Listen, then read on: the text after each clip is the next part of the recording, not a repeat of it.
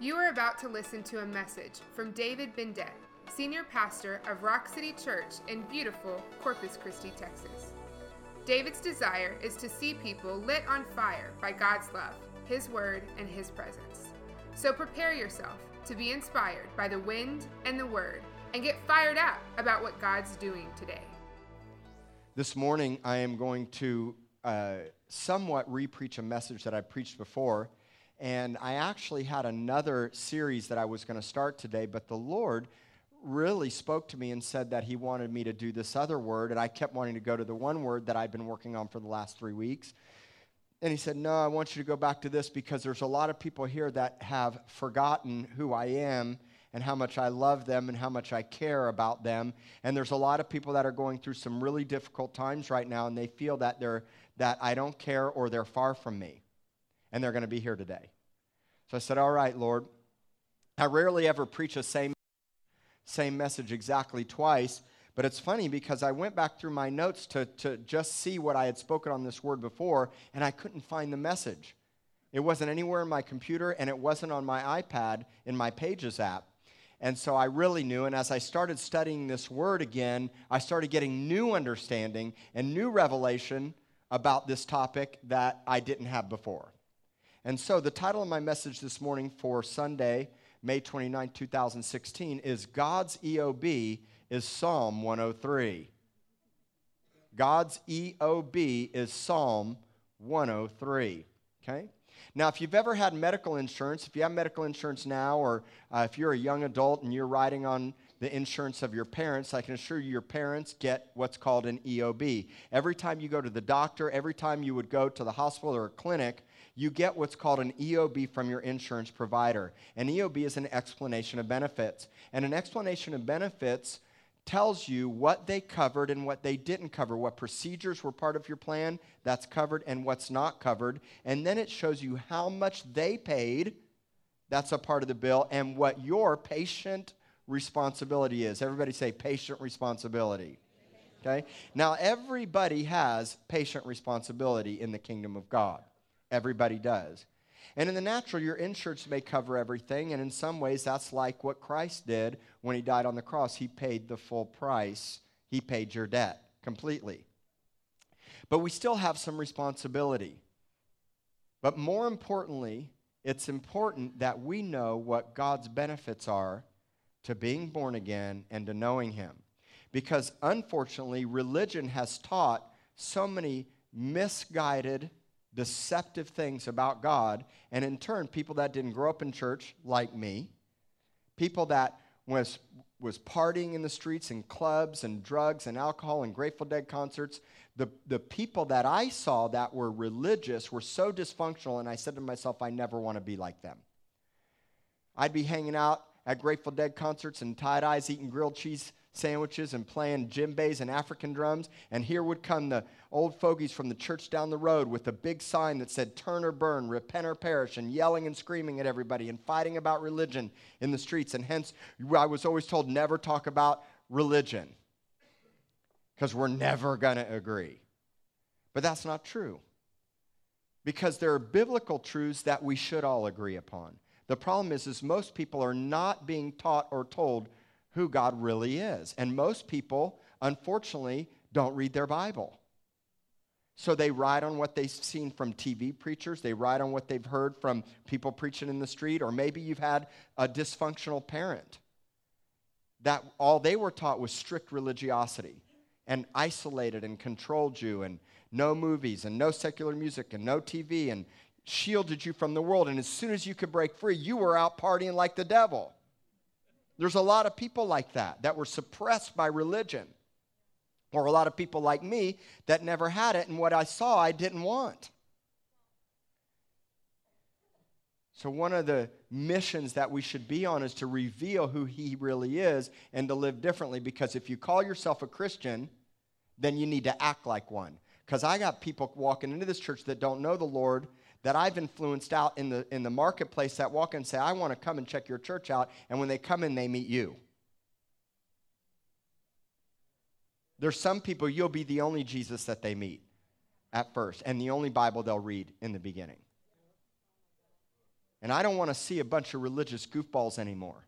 I want to see people that are authentic and genuine, that know how to love and that are real and know how to forgive and walk in kindness and walk in mercy, that don't water down the gospel, that still call sin what sin is, because sin is missing the mark. It's not what God's best is.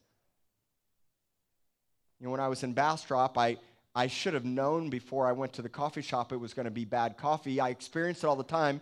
Unless you're like in Portland or you're in Austin or you're in Seattle, you know, I mean, it's so hard to find a good coffee shop, and I knew in advance the coffee shop was going to be substandard, and I was sorely disappointed with my Americano that was watered down, and I had this epiphany. Most coffee shops in America are like churches in America.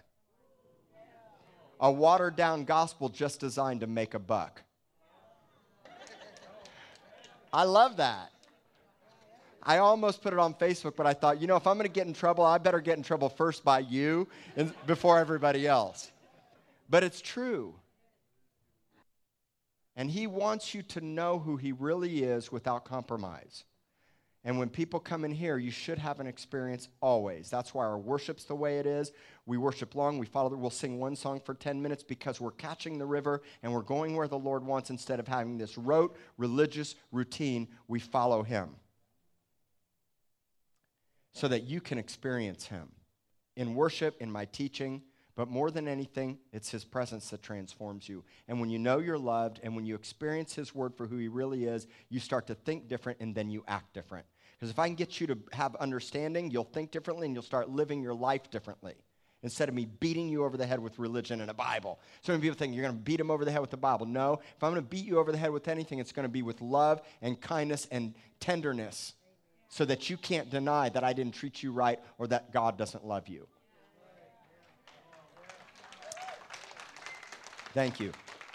So, God's EOB, his explanation of benefits is Psalm 103. Now, listen to this the enemy of our soul works on overtime to keep God's people oblivious or to forget or to mislay who he is and what he does. The enemy wants you to be oblivious to God. There's no, that's why some people don't believe there's a God. But for me, I had this innate understanding when I looked at all creation and I looked at the stars. And, you know, I grew up scuba diving in the Bahamas and the Florida Keys, and I was fascinated by tropical fish. And, the, you know, I loved the rainforest and all these things that, that I saw in creation. I thought there's no way this happened by accident. I had this innate knowing and understanding that someone had to have designed the beauty of what I'm saying. It could not have happened by chance. But there's so much more that God is revealing to us. But the enemy, the devil, there is a devil, and he wants to keep you blinded or oblivious to who God really is, or he wants you to forget what he's done for you. By being oblivious, you become blinded and you become forgetful. Not only to the things that he's done and continues to do, but more importantly, who God is. The enemy wants to misconstrue who God is, and he's worked hard to do that through religion. Religion is really misrepresented. I would say religion is the number one thing that has mis- I'm talking about man-made religion that has really misrepresented who God is. So he's raising up a new breed of people, tag you're it. He's raising up new sons and daughters that are going to be radical and on fire and love really well and not be goofball religious, but really, really genuinely represent who he is. Amen. It's vitally important that you have a good understanding, a clear understanding of these things in order to live a life fully awakened to love Him. See, when you've been forgiven much, you love much. And whether you were raised with drugs and alcohol and sex and debauchery like I was, or you weren't, everyone needs forgiveness equally. And everybody is forgiven equally. And so when you recognize the fact that God forgives you and wipes your slate clean of all your failures of your past and that he makes you into a new creation, suddenly you love. He who's been forgiven much loves much. I've had employees steal from me. I've had employees do things that they should have never done, that they should have been fired, but there's grace and there's kindness. And me, by me loving them and giving them another chance, something happened to them because somebody took a chance on me. And ultimately, God took a chance on you. God is the biggest risk taker. There's a lot of people that I take risks on, not just in work, but in the kingdom, that I'm like, your risk, this is risky. And the Lord says, I took a risk on you. He gave his life when no one deserved it. In fact, when everybody, when most people had turned their back on him, that's when he died. Because of love, he gave his life for you. And so, You've got to have this understanding because it awakens you. If you want to be on fire, you got to get understanding of how much the Lord loves you and how much He's forgiven you and take hold of His forgiveness. Then it awakens you, and in turn, it produces confidence in yourself.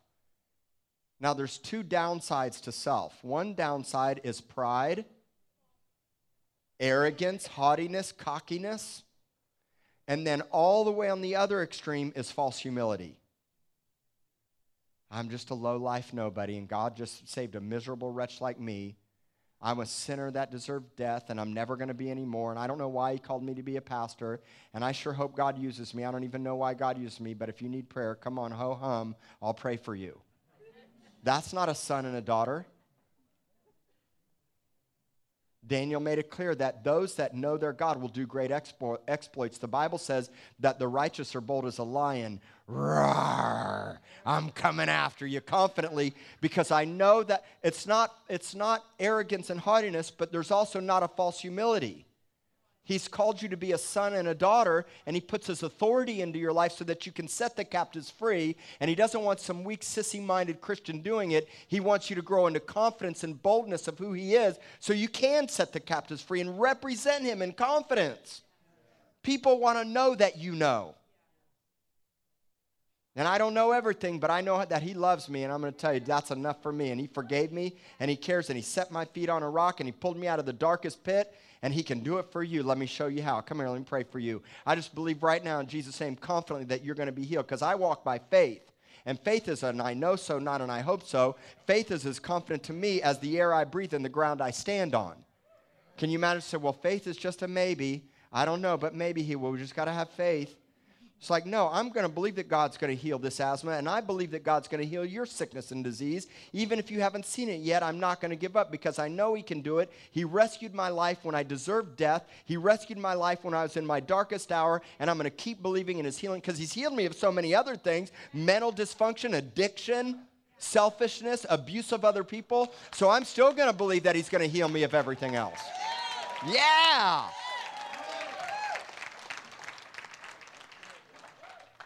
Critical thoughts to require biblical understanding is that you've got to forgive yourself. Some of you are living under such heavy pressure and you never feel like you meet your expectations that you set for yourself or God's expectations, and you go to bed night after night feeling dissatisfied. You beat yourself up and you become your own worst critic and your own worst enemy, and that is not who God is or what God says. I'm going to show it to you today. Because if you don't get a clear picture of how God sees you, you're going to live the rest of your life miserable and you'll go through religious doldrums of Christianity that's going to stink and be no fun. You're not going to have any passion, excitement, and you're going to pass that on to your kids. I want my kids to be fascinated. I loved what, you know, I'll tell you, we have the kids in here for the first 30 minutes of worship so that the kids can watch and learn from us. So if you're being distracted by the kids, you got a problem.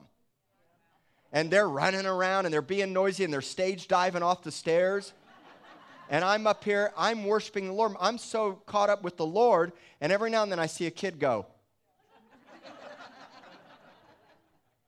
and you know what? I'm rejoicing because it's reminding me, it's bringing me back to a place of childlikeness instead of stiff, mature, religious, adult Christianity. Ugh. It's sickening to me. Let's lose it. Let's become, be converted, change back to being like a child. So I'm watching the kids. I love the kids and I want them to learn. And I received some of the greatest joy last week and this week because something's happened. My kids have kind of figured out they're not supposed to run up on the stage every time, even though they did today. And I loved it. I watched my wife grabs my daughter by the hem of her shirt, and Zion looks, makes a run for it. and my son gets to me up on the drums and I just, I'm like, that was so the Lord. I scoop him up, and then my daughter's determined she's going to go. I put an instrument in their hand and let's worship. Who cares? Now, I can't have all the kids running around up there, but, and we're teaching them that they can't keep running up there. But we're having fun, and I'm teaching them worship and extravagance and fascination because when they get up behind those drums, daddy's hitting little bells and trinkets and all these things they play with at home, but now I'm worshiping with them. And so something started to happen. They've come over to the edge of the stage, and you know, they're tiny. My daughter's three, my son's 20 months, and there's other kids. And I see Betty sitting here on the stage, and they're, they're playing and they're doing stuff. But every now and then, they stop and stare. And I've started to see them stare at me more than ever before. And I realize people are watching. I'm an example.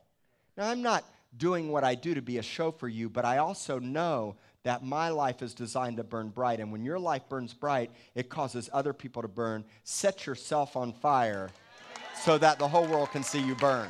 D.L. Moody said that. So we're examples. And so critical thoughts are, uh, for the right understanding, is that many of you feel like you're constantly living in failed expectations of yourself. We got to break that. You're not designed to listen to live a life in this way of feeling like you're never good enough and or that God's never happy with you. And many of you here today are living like that.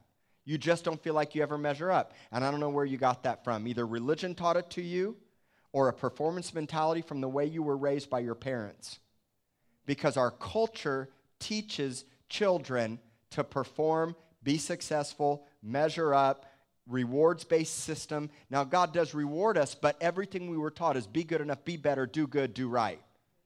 And that's not the way the Lord is. Instead, with the Lord, you become spiritual in the sense full of His Spirit, born again, eyes on Him, and now He, in turn, teaches you how to do right and to do good. Some of you feel like you never measure up or you're not going to be accepted. You don't feel like I accept you and feel like you, you failed. And it's like, if I only knew what you did, I can tell you pretty much, I have a pretty good idea of what happens in a church of hundreds and hundreds of people. And I know what it's like to be a young adult that screwed around even after I knew Jesus and made dumb mistakes over and over and over again. And because I made so many dumb mistakes, I can have compassion on you all and young adults that make dumb mistakes. But I can also call you out of those dumb mistakes and say, stop, because God has an expectation and a covenant and a promise. And in order to experience the life that you want, you've got to be honorable to the covenant and to do what's right and to fear Him. And I'm going to show that to you. But you're still accepted. I still love you. I still care about you. You can still come here. It's the mercy of the Lord that's going to change you. Religion just pushed most of you away in the past. It's a new day now.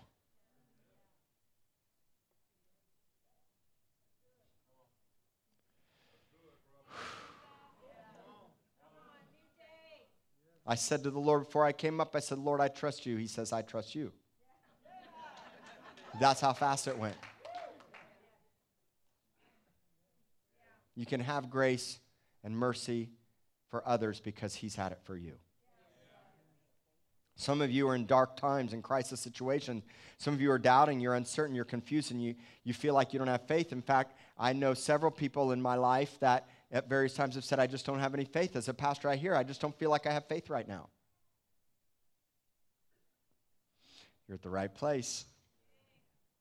It's for these reasons and many more that we have to have the right understanding so that we can fight the good fight of faith. Fighting the fight of faith is supposed to be good, not bad. Some of you are fighting this Christian faith and it stinks, it's miserable. And whenever I find myself getting miserable or stressed, I realize this isn't God's best for me. It's supposed to be a good fight. And I catch myself. I have times. We have times. It's difficult. We're in the trenches too. Life can be hard. Curveballs come our way. The enemy works on overtime to destroy you but you get a resilience inside of you of confidence and faith. You don't need another self help book. You need Jesus and you need the Bible. And you need truths. You don't need five more principles. You need the Holy Spirit. Psalm 103, verse 1 Bless the Lord, O my soul, and all that is within me. Bless his holy name. Now, to bless the Lord, what does that mean? I'm going to bless the Lord. The word bless simply means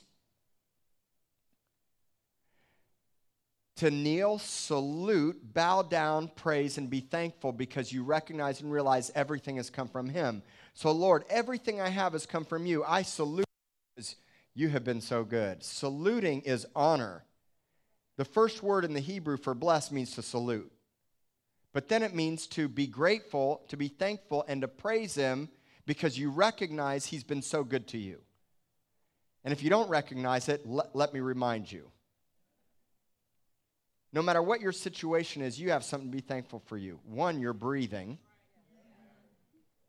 Some of you have the most beautiful children that you got yourself into a bad situation, and out of it came a child, but now that child is full of life. And when you were once in darkness, now you're rejoicing because the Lord is so good, and look what He created even when you screwed up.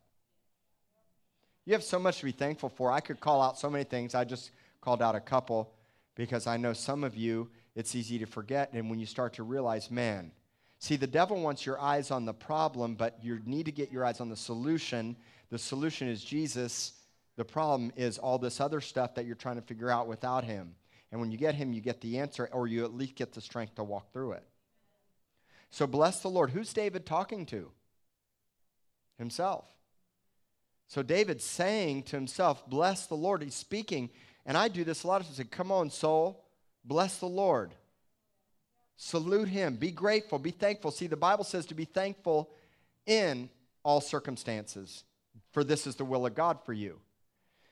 You're not being thankful for. I don't thank God for premature death. I don't thank God for horrible situations that happen. But no matter what happens, I can have an attitude of gratitude towards Him because I know He can work things out on my behalf because I love Him. I know what the Bible says. And so he wants you to have an attitude of gratitude and to bless the Lord. And it says, with all that's within me. You see, true gratitude comes from the depths of inside of you. You can't fake it till you make it. You can't make yourself cry. You can't make yourself be broken. But when His kindness comes, you begin to weep in His love and His mercy for you. When you didn't deserve it, suddenly you begin from deep in the bowels within you. See, when I cry out to God, I'm crying from deep within inside of me. And another thing that's inside my being is my heart. And what's in your heart is what comes out of your mouth. From the treasures of your heart, the mouth speaks. And where your treasure is, that's where your heart will be. And my treasure's in the Lord. I love my wife. I love my kids. They're treasures, but my first treasure is in Christ. And so he says, Bless the Lord with all that is within us. It's every fiber of your being. It's the greatest commandment. Love the Lord your God with all your heart, mind, soul, and strength. It's number one. And until you get number one, you can't do the other nine commandments. If you don't get number one, the first four are all to God. If you don't get those, you can't do the other six. Otherwise, it's religiosity. You're trying to conform to a formula instead of God's pattern. And it all starts with intimacy and love. Verse 2 Bless the Lord, O my soul. He says it again and forget not all his benefits. Now, I love, really like this word forget. Okay? Because this word forget in the Hebrew is actually means to be oblivious or to mislay. Everybody say mislay. It's a word that I don't think I've ever used, but the word mislay means to unintentionally put something somewhere that you don't remember, hence, you temporarily forgot. Classic example your car keys. You ever set down your car keys, you don't know where they are? It's not like you purposely lost them. Like right now, I can't find my lion ring. I know it's at my house because I put it in some pants. Somewhere, kids probably put it somewhere. I'm kind of bummed about it. So I really like my lion ring. It's special to me. It's like a signet ring to me. I know it's there. So I have forgot. I've mislaid it. So I've temporarily. Now, then you can take it further to not even remember then you become oblivious. It's not like you purposely did it, but it can happen. And so it's a repetitive pattern where you forget. That's why I'm always brought back to Psalm 103. I read it in the mornings a lot. I love for it to be my morning psalm. It's my psalm that I read in a lot of dark times and uncertainties of God, where are you? Because it brings me into remembrance of who God is. So don't forget what? His benefits. Don't mislay the promises of God. Don't set them down. Don't act like you don't care. Take a focus. Look and see and listen. And here they are. Here's some of his benefits. Number one, verse three. Number one is he forgives. That's awesome. Because I've hurt so many people. I did so many terrible things. I slept around, you know, my life growing up, and I hurt girls, and I, I sold drugs to teenagers, and I did things I wish I never would have done. But then God, in His kindness, comes around and forgives me.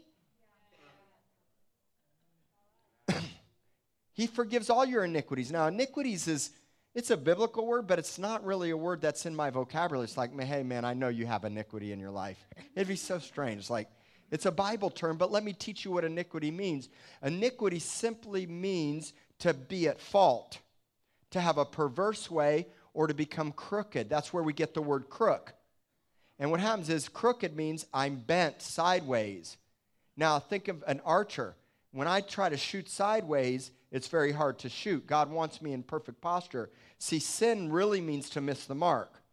But when you're missing the mark, you become crooked or bent over, and in turn, you're not upright.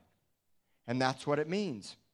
It means to also bow down, but this is a different bow down. This is not a bow down in worship, this is a bow down in, a, in an amiss way. Okay? And so that's what an iniquity is. And it says he forgives this. Guess what? You all were at fault. Everybody made a mistake. Everybody had sin and everybody makes mistakes. But the kindness of the Lord is, is he constantly forgives. That gets me fired up. It doesn't mean that I should have the liberty to just keep sinning like the devil. It means I want to do right, and I'm going to show you that here in just a moment. Because to fear the Lord means to have moral reverence, it means I revere him. Hence, I want to be morally upright. I want to now do the right thing. I don't want to keep living the way I lived anymore. I made enough mistakes. I did enough drugs. I destroyed enough lives. I destroyed my own life. I've done enough. And if I can teach 20 year olds and 30 year olds to do that now, and teenagers now, and my children now, that they don't have to make the mistakes I made. But if they do make mistakes, there's forgiveness because He constantly forgives.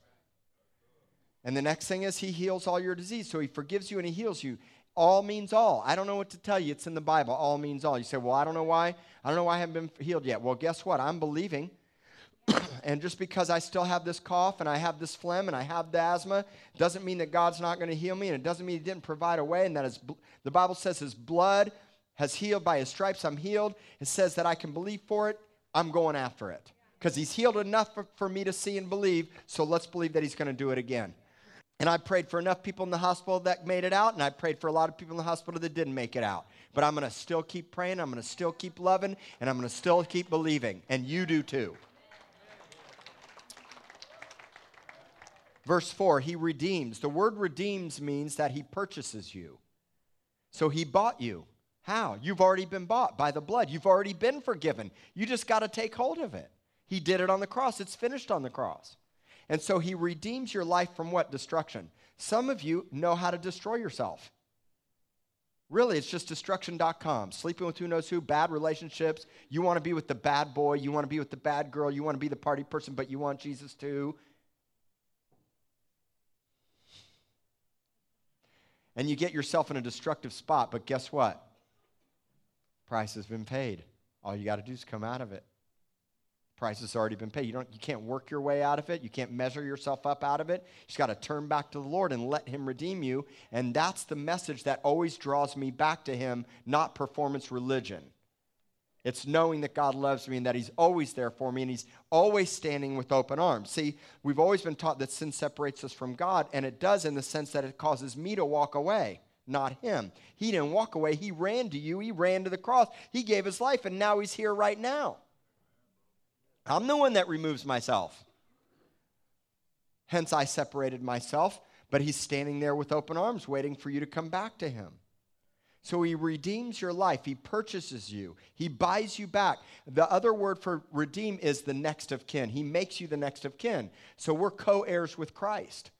In a sense, we're brothers and sisters. We're sons and daughters too. Well, he was a son, so we're, we're co heirs. So he made me the next of kin. And you, and you, and you, and you. Hence, he redeemed you and he bought you, and now you're in the family.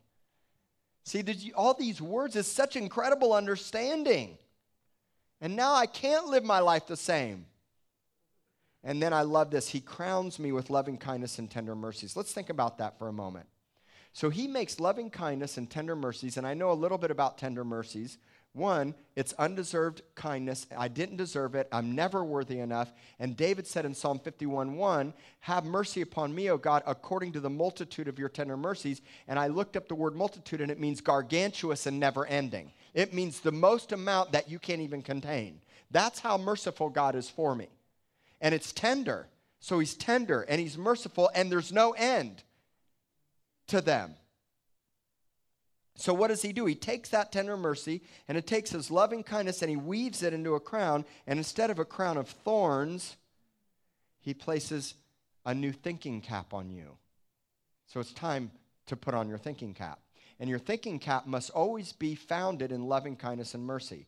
Because every day you're going to have an opportunity to be offended. You're going to have an opportunity to be mad at your spouse. You're going to have an opportunity to be mad at your children. You're, somebody's going to do something against you in some way. You're going to have people that are idiotic and do dumb things. But because you're surrounded constantly with loving kindness and, and tender mercies, then the way you treat people is the way God treats you, and it's the foundation. It doesn't mean you don't show tough love, it doesn't mean there aren't consequences, but it does mean that everything you do is coming from this place because it's crowned on your head. This is how I think. It's a thinking cap. Verse 5 He satisfies you. These are the benefits of the Lord. Look, I can probably I could probably say that most percentage of people in church or that are Christians are going to bed dissatisfied. Not all, but a lot. You know why? Because I know what it's like to be stressed, struggling, and have so much responsibility. People say to me, I don't know how you do it. And I'm going to tell you how I do it. If I have to neglect other things to go get with the Lord and to be, have a full cup, that's what I have to do. Because He's got to be my strength or nothing else matters. Nothing else is going to matter if you have an empty cup. How, how can I be great for my kids? You want to be great for your kids? Be full of Christ and love them the way He loves you because He has to be the center of your life. You'll only be able to have a healthy marriage and raise your kids the right way when you have Christ front and centered in your life and you're doing it His way, not your way. So He satisfies me. I was so I'm so satisfied with this church right now. It's a mess. There's we've got a lot of gaps. But I'm looking at all of you and I'm looking at my kids and I'm hearing the band. I'm closing my eyes. All the band members are my friends. They're spiritual sons and daughters. Some are fathers to me. And I'm looking at all of you and I'm thinking, man, this is incredible. And instead of me thinking, man, I wish, I wish we could get all those gaps fixed. I wish this church wasn't so messy. I wish that everything would get better and people would love more. I wish that you guys would get in a better relationship. I wish more people would come. Why wasn't all these people here? Why was the offering so low? Can you imagine? Pastors live this way, though. And then with our kids, I didn't spend enough time with my kids today. I didn't do enough. I'm not doing enough constantly. And we're under this oppression and we go to bed dissatisfied. But see, my satisfaction doesn't come in the things of this world. My satisfaction comes in the Lord. He's the one that satisfies me first. You got to get the main thing, the main thing. yeah. So he satisfies what? Your mouth. The mouth is a picture of your labor. The mouth is a picture because, again, where your heart is, where, the, where your where your heart is, that's where your treasure will be, and from the abundance of the heart, the mouth speaks. So, hence, my mouth speaks satisfaction because my heart is full. Come on, there's an epiphany happening right now. There's a shifting taken taking place.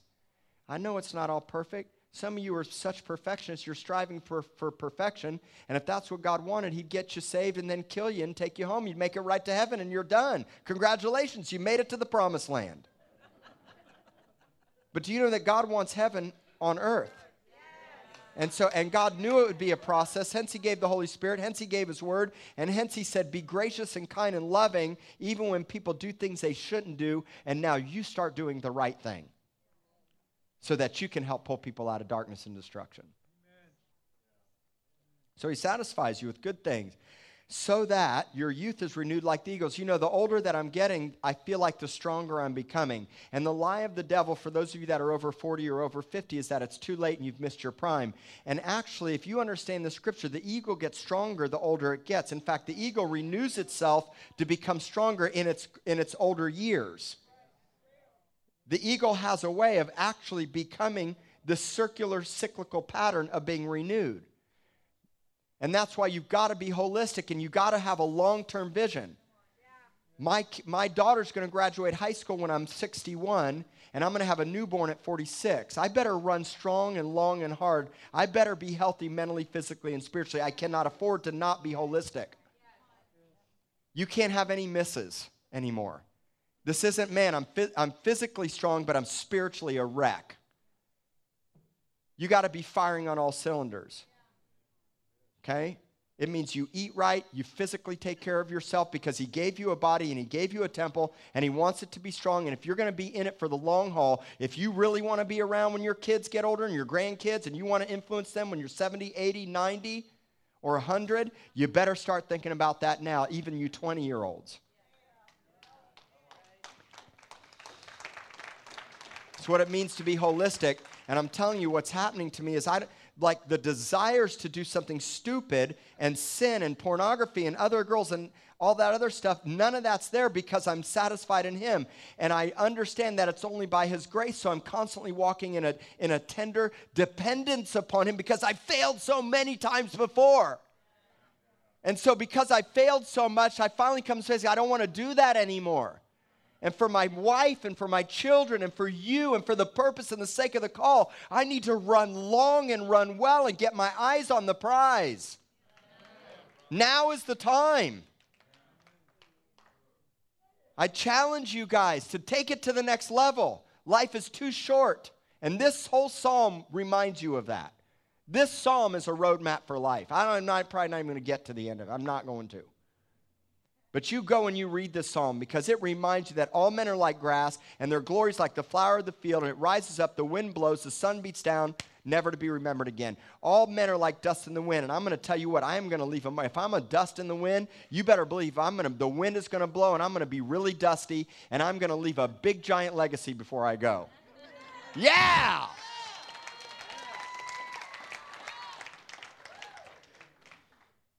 So he satisfies and he renews you to be youthful.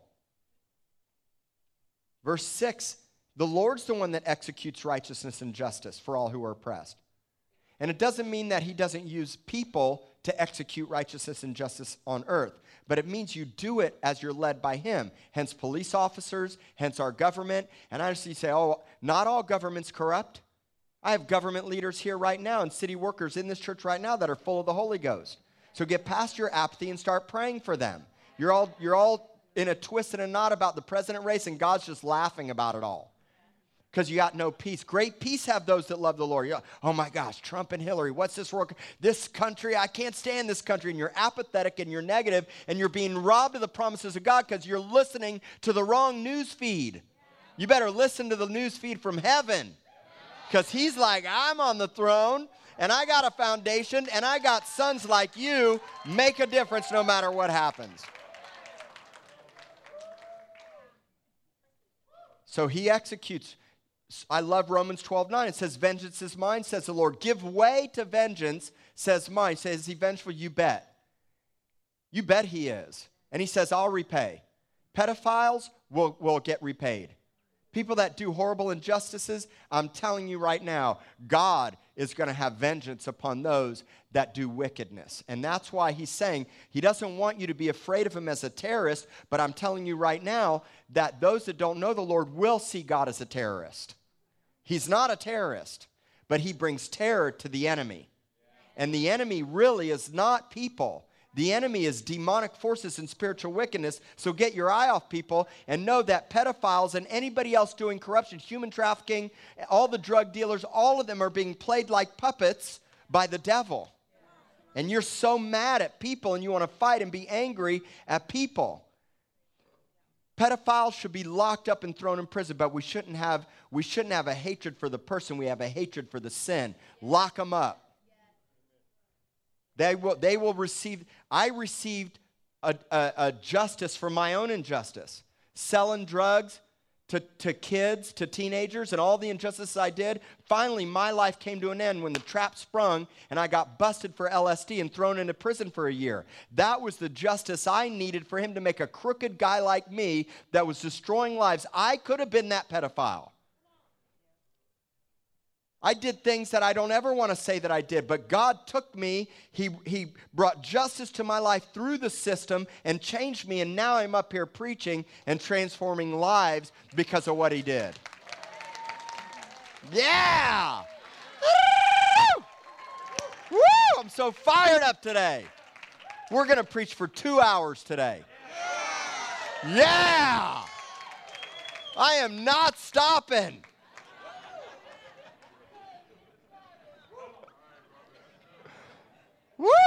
We are on the J train this morning, and that's not the Doobie Brothers train.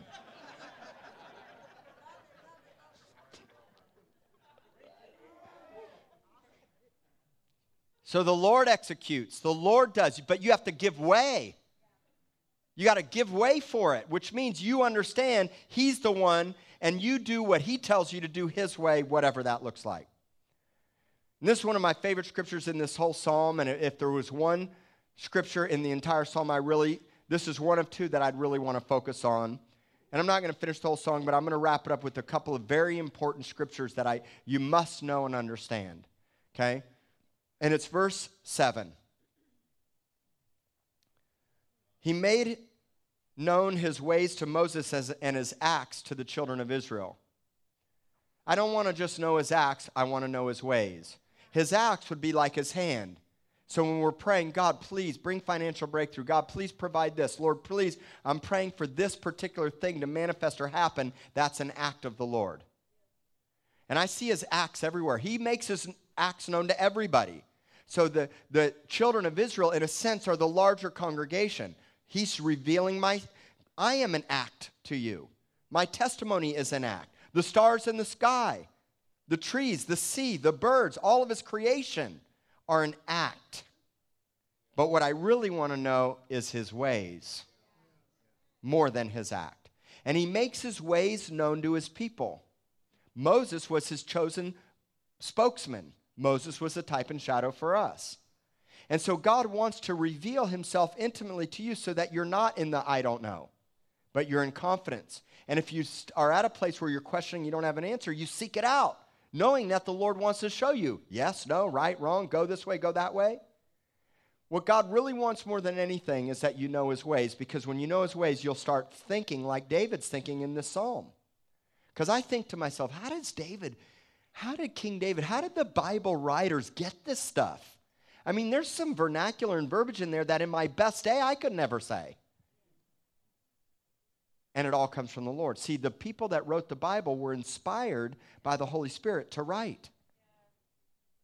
So even though God used people and it was, yes, it was written by man, they were inspired by the Holy Spirit to pen the heart of God. He uses humanity broken humanity, imperfect people to reveal who he is. And we've got to know his ways. We've got to know his heart. You've got to move to a place of desperate understanding that Jesus is Lord. And you want him to be the Lord, not just your Savior. It's not about just getting to heaven, guys. It's about bringing heaven to earth. It's about demonstrating his love and kindness to everyone around us and revealing not just his acts. So I love it when he heals people. I love his acts supernatural signs and wonders, casting out demons, praying in the Spirit, manifestations. They're all his acts. I love all that. But if you don't know his ways, you're going to miss the ultimate point. You can't get sidetracked. You got to know him. He wants you to know him. And he'll make his ways known to you, such as verse 8 he's merciful and gracious. He's slow, these are ways of the Lord. He's merciful. He's gracious. He's slow to anger. He's abounding in mercy. This is his nature. He's not going to strive with you. Strive, the word strive means to wrestle. He's not wrestling and wrangling anymore. He's done it. It's finished on the cross. He's not going to keep his anger forever. David wrote this long before Jesus. Hence, you think God's angry with you?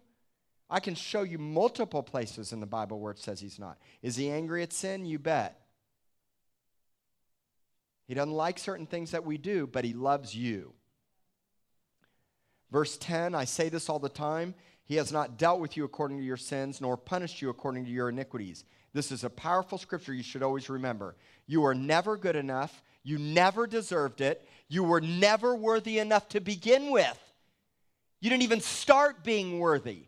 So, what happened? You made some mistakes and now you fell into a shame pity party, a victim mentality when you never ever deserved it to begin with. Snap out of it. When you understand you never deserved it to begin with, and His love and His kindness, He's chasing you. He pursued, pursued you. We love because He first loved, not because you were good enough and you were Mr. Lover. And God's like, ah, oh, you're Mr. Lover, I'm come get you. No, I was a sinner that was a miserable wretch that was full of all kinds of jacked up stuff, and God came to the rescue. So now when I make a mistake, I realize why would I go back to the, this I disappointed God thing? And then why would you live? You disappointed me, son. Why would you treat Christians? You, I'm really disappointed in you. I may not like what you did, and you really like, act like an idiot. Now snap out of it because God loves you and start living right, and you better forgive because I forgive you. Don't do it again. Jesus, when he forgave the prostitute, he said, Go and what? Sin no more. Pow! Woo! We got Miami Vice here today. My wife said, I look like I'm, I'm Miami Vice today. I said, I am Miami Vice. I don't know why. I just loved that show in the 80s. I came from Miami. I mean, that was my show. So he doesn't deal with you. You didn't deserve it. You weren't worthy enough. In verse 11, as high as the heavens above the earth are, this is how great his mercy is towards those who fear him. Now, here, I can't finish this message without telling you. One, his mercy is as, high from the heavens. Go back to verse, tw- go up to verse 12. As far as the east is from the west, he removes your transgressions. How far is the east is from the west? It's never ending. It's to the vanishing point. It's to infinity and beyond. I'm telling you.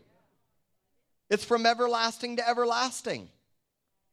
That's how far, as far from the east as the west. But go back to 11. Here's the onus, here's the patient responsibility to those who fear him. Fear isn't God is going to wipe me out, but it's a knowing that he can. Fear is I'm in so reverence, I so revere him, and I'm so in awe by what he's done. I can't, I'm just blown away that it causes me to be morally reverent. Fear, the word for fear is morally reverent. It means that I now stop doing what I once did. And when I commit to the covenant contract that I have with Him, when I give my life to Him, and I start doing what He's called me to do, and I start making the decisions and the desires with His help to live differently, suddenly everything changes. Everything changes. I begin to walk in His mercy and His forgiveness, and I understand that He's always there for me. This would be the one other scripture that I really, really wanted to point out. Verse 13 is the Father pities His children, so the Lord pities those who fear Him. Listen, God's not Mr. T. He doesn't pity the fool. You, now, if you're over, if you were born in the 80s and beyond, you don't even know what I just said. Okay? The word pity doesn't mean like I pity you. That's not what that means. The word pity means to have great love and compassion. The word pity is to comfort and adorn and array and to, to, to bring a, a, a feeling of confidence into your life that only the Lord can do. And that's what the Lord has for us. He has that for us. Goes on to say that his mercies from everlasting, verse 17, I'm just jump down, from everlasting to everlasting on those who fear him. What's everlasting to everlasting? It means to the vanishing point. It's infinity. It never stops. It's always moving. Everybody say perpetual movement. That's him. He propels you and perpetually moves you in the right direction because of his grace. His com- he's always moving you forward. And in life, you're either moving forward, standing still, or moving backwards. And some of you are standing still and moving backwards. And he's saying, Come on, get up. You're my son. You're my daughter. This is how much I love you. It's time to move you forward, not backward. This is your time. And I love this, verse 18 to such as keep his covenant and to those who remember his commandments. Leave that on the screen as I close with this. And we'll release, the, we'll release you here in just a moment. We're, we're going to pray first. But just, I want you to look at this on the screen. We have an, op- an obligation to keep covenant. Covenant is a contractual agreement that we enter into. And covenant is, is, is m- as much or more realizing what he has agreed to than what you've agreed to. Because what he agreed to and what he did is way more than what we could ever do. So when I think keeping covenant, I'm thinking about him and how good he is and what he's done. but I'm also recognizing, realizing I have an obligation. And when I give my life to Jesus, I have an obligation to represent and reflect Him right and to, be, to, to do the things He's called me to do. And I can't do it without His help. No religion, this isn't a religious thing. This is the Holy Spirit that helps you and enables you. This is the leading and guiding of the Lord. But you understand that you have a responsibility. There's still, even though the debt's paid, even though your balance owed is zero on your EOB, and you have all these benefits, He still expects us to give our life to Him and make Him Lord. See, this is really lordship. Everybody say lordship. Lordship's not just I'm going to get a ticket to heaven, but lordship is, is I want him to lead and guide me. I want him to be my master, my best friend, my comforter, my God. Or see, Jesus said, I no longer call you servants, but I call you friends because a servant doesn't know what the master's doing, but I've made all things known to you. So you become a friend of God. And when you become a friend of God, you understand that I'm in covenantal relationship. You know, my wife and I are in covenant. And I honor my wife because I made a commitment to her because I love her, not because of a piece of paper. Even though a piece of paper we signed and um, our pastor at the time signed it, and we have this covenantal contract. But more than that, I made a commitment of love, and I love her and I'm committed to her, even when she doesn't treat me right, even when I don't treat her right, even when we're, we're having, you know, blowout disagreements, and it happens put two people together. You know, the older you get, hopefully the easier it gets. But, but we've been married four and a half years. We're growing, we're learning. I married a mighty warrior. I married a woman that is a chief in so many ways, and I needed a chief. I didn't need some submissive little passive puppy wife. I needed a strong, confident, sometimes to the point where we're butting our heads a lot. But you know what? God uses that to refine me. I'm in, I have an obligation to keep covenant with her. If I go and have an adulterous affair, then I could lose what God has given me and all the beautiful, great things I have. I'm in relationship, so I have a responsibility to keep that covenant. And I remember what I've agreed to do, and I remember what God has called me to do, and I'm in constant remembrance. So not, I'm not just mislaying who He is and forgetting, but I'm reminding. This is a word for you today to remember and be reminded and to never forget. And this morning, there's some of you here that have never known. You've never known how good God is. There's some of you here this morning that are hearing what I'm saying. You're like, man, I've never heard this preaching before. Some of you have heard it before because you've been coming here, you've gone to some churches like this, but this isn't sloppy grace. Well, you have a responsibility. Snap out of the dysfunction. Stop living in a pity party. Remember, He renews your youth. He forgives you. He heals you. Don't forget His benefits. Stop mislaying them. You're taking the promises of God. You could do this today. You could take what I've told you and set it to the side and go, oh, that was great. And then you'll mislay and you'll forget and you'll become oblivious. I don't want to be oblivious. I don't want to live agnostic Christianity. You can be a Christian and still live in an agnostic way. Oh, I know God's there, but He's not really intervening in my life. I just want to be a good Christian and live a nice little quiet life. That's nowhere in the Bible. He's called us to reproduce and advance in a world of darkness, and He's called us to become something so that we can pass that on to the generations. Some of you have been living in sin. Some of you have been sleeping around. Some of you have been, been doing drugs or pornography on the side. I already know that happens when you get hundreds and hundreds of people together. And so, what I'm telling you to do is repent. Tell the Lord you're sorry. Take hold of that forgiveness. He forgives all your iniquities. Yes, you were at fault. Yes, you did wrong. But take a hold of His forgiveness and let Him wash you and comfort you. Let His, as a father pities a child, or as a father loves and has compassion to the point of, come here, when my son ran up here, I swooped him up and he knew he was safe in my arms.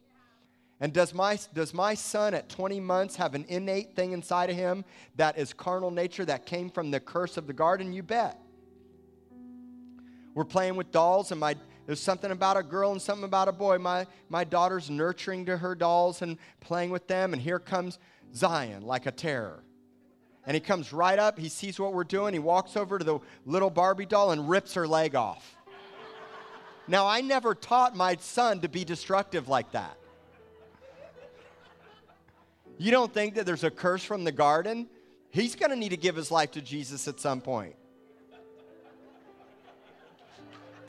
Especially if he's ripping girls at 20 months or for good 22 months now. And so the point is is that I forgive him and I love him and I, I discipline him. Any good dad disciplines a child. The father disciplines you. He has a unique way of doing that. But some of you need to give your life to Jesus today. You've been running and running and running. He's been calling and calling and calling. And then some of you have walked away from him. You've forgotten. And if you really believed what I've taught and what we've sang and who he is, guess what? You'd live differently. Some of you are in dark depression. You've lost a loved one. A child's done something really dumb. A friend that you trusted hurt, stabbed you in the back. And here comes the Lord, doing what he does best when we need him the most. Let's all stand. You have been listening to a message from David Bindet, Senior Pastor of Rock City Church in beautiful Corpus Christi, Texas. David's prayer is for a deeper understanding of God's love and purpose for your life, and that all of us would grow into a greater awareness of our identity in Christ. Thank you for listening, and until next time, stay fired up.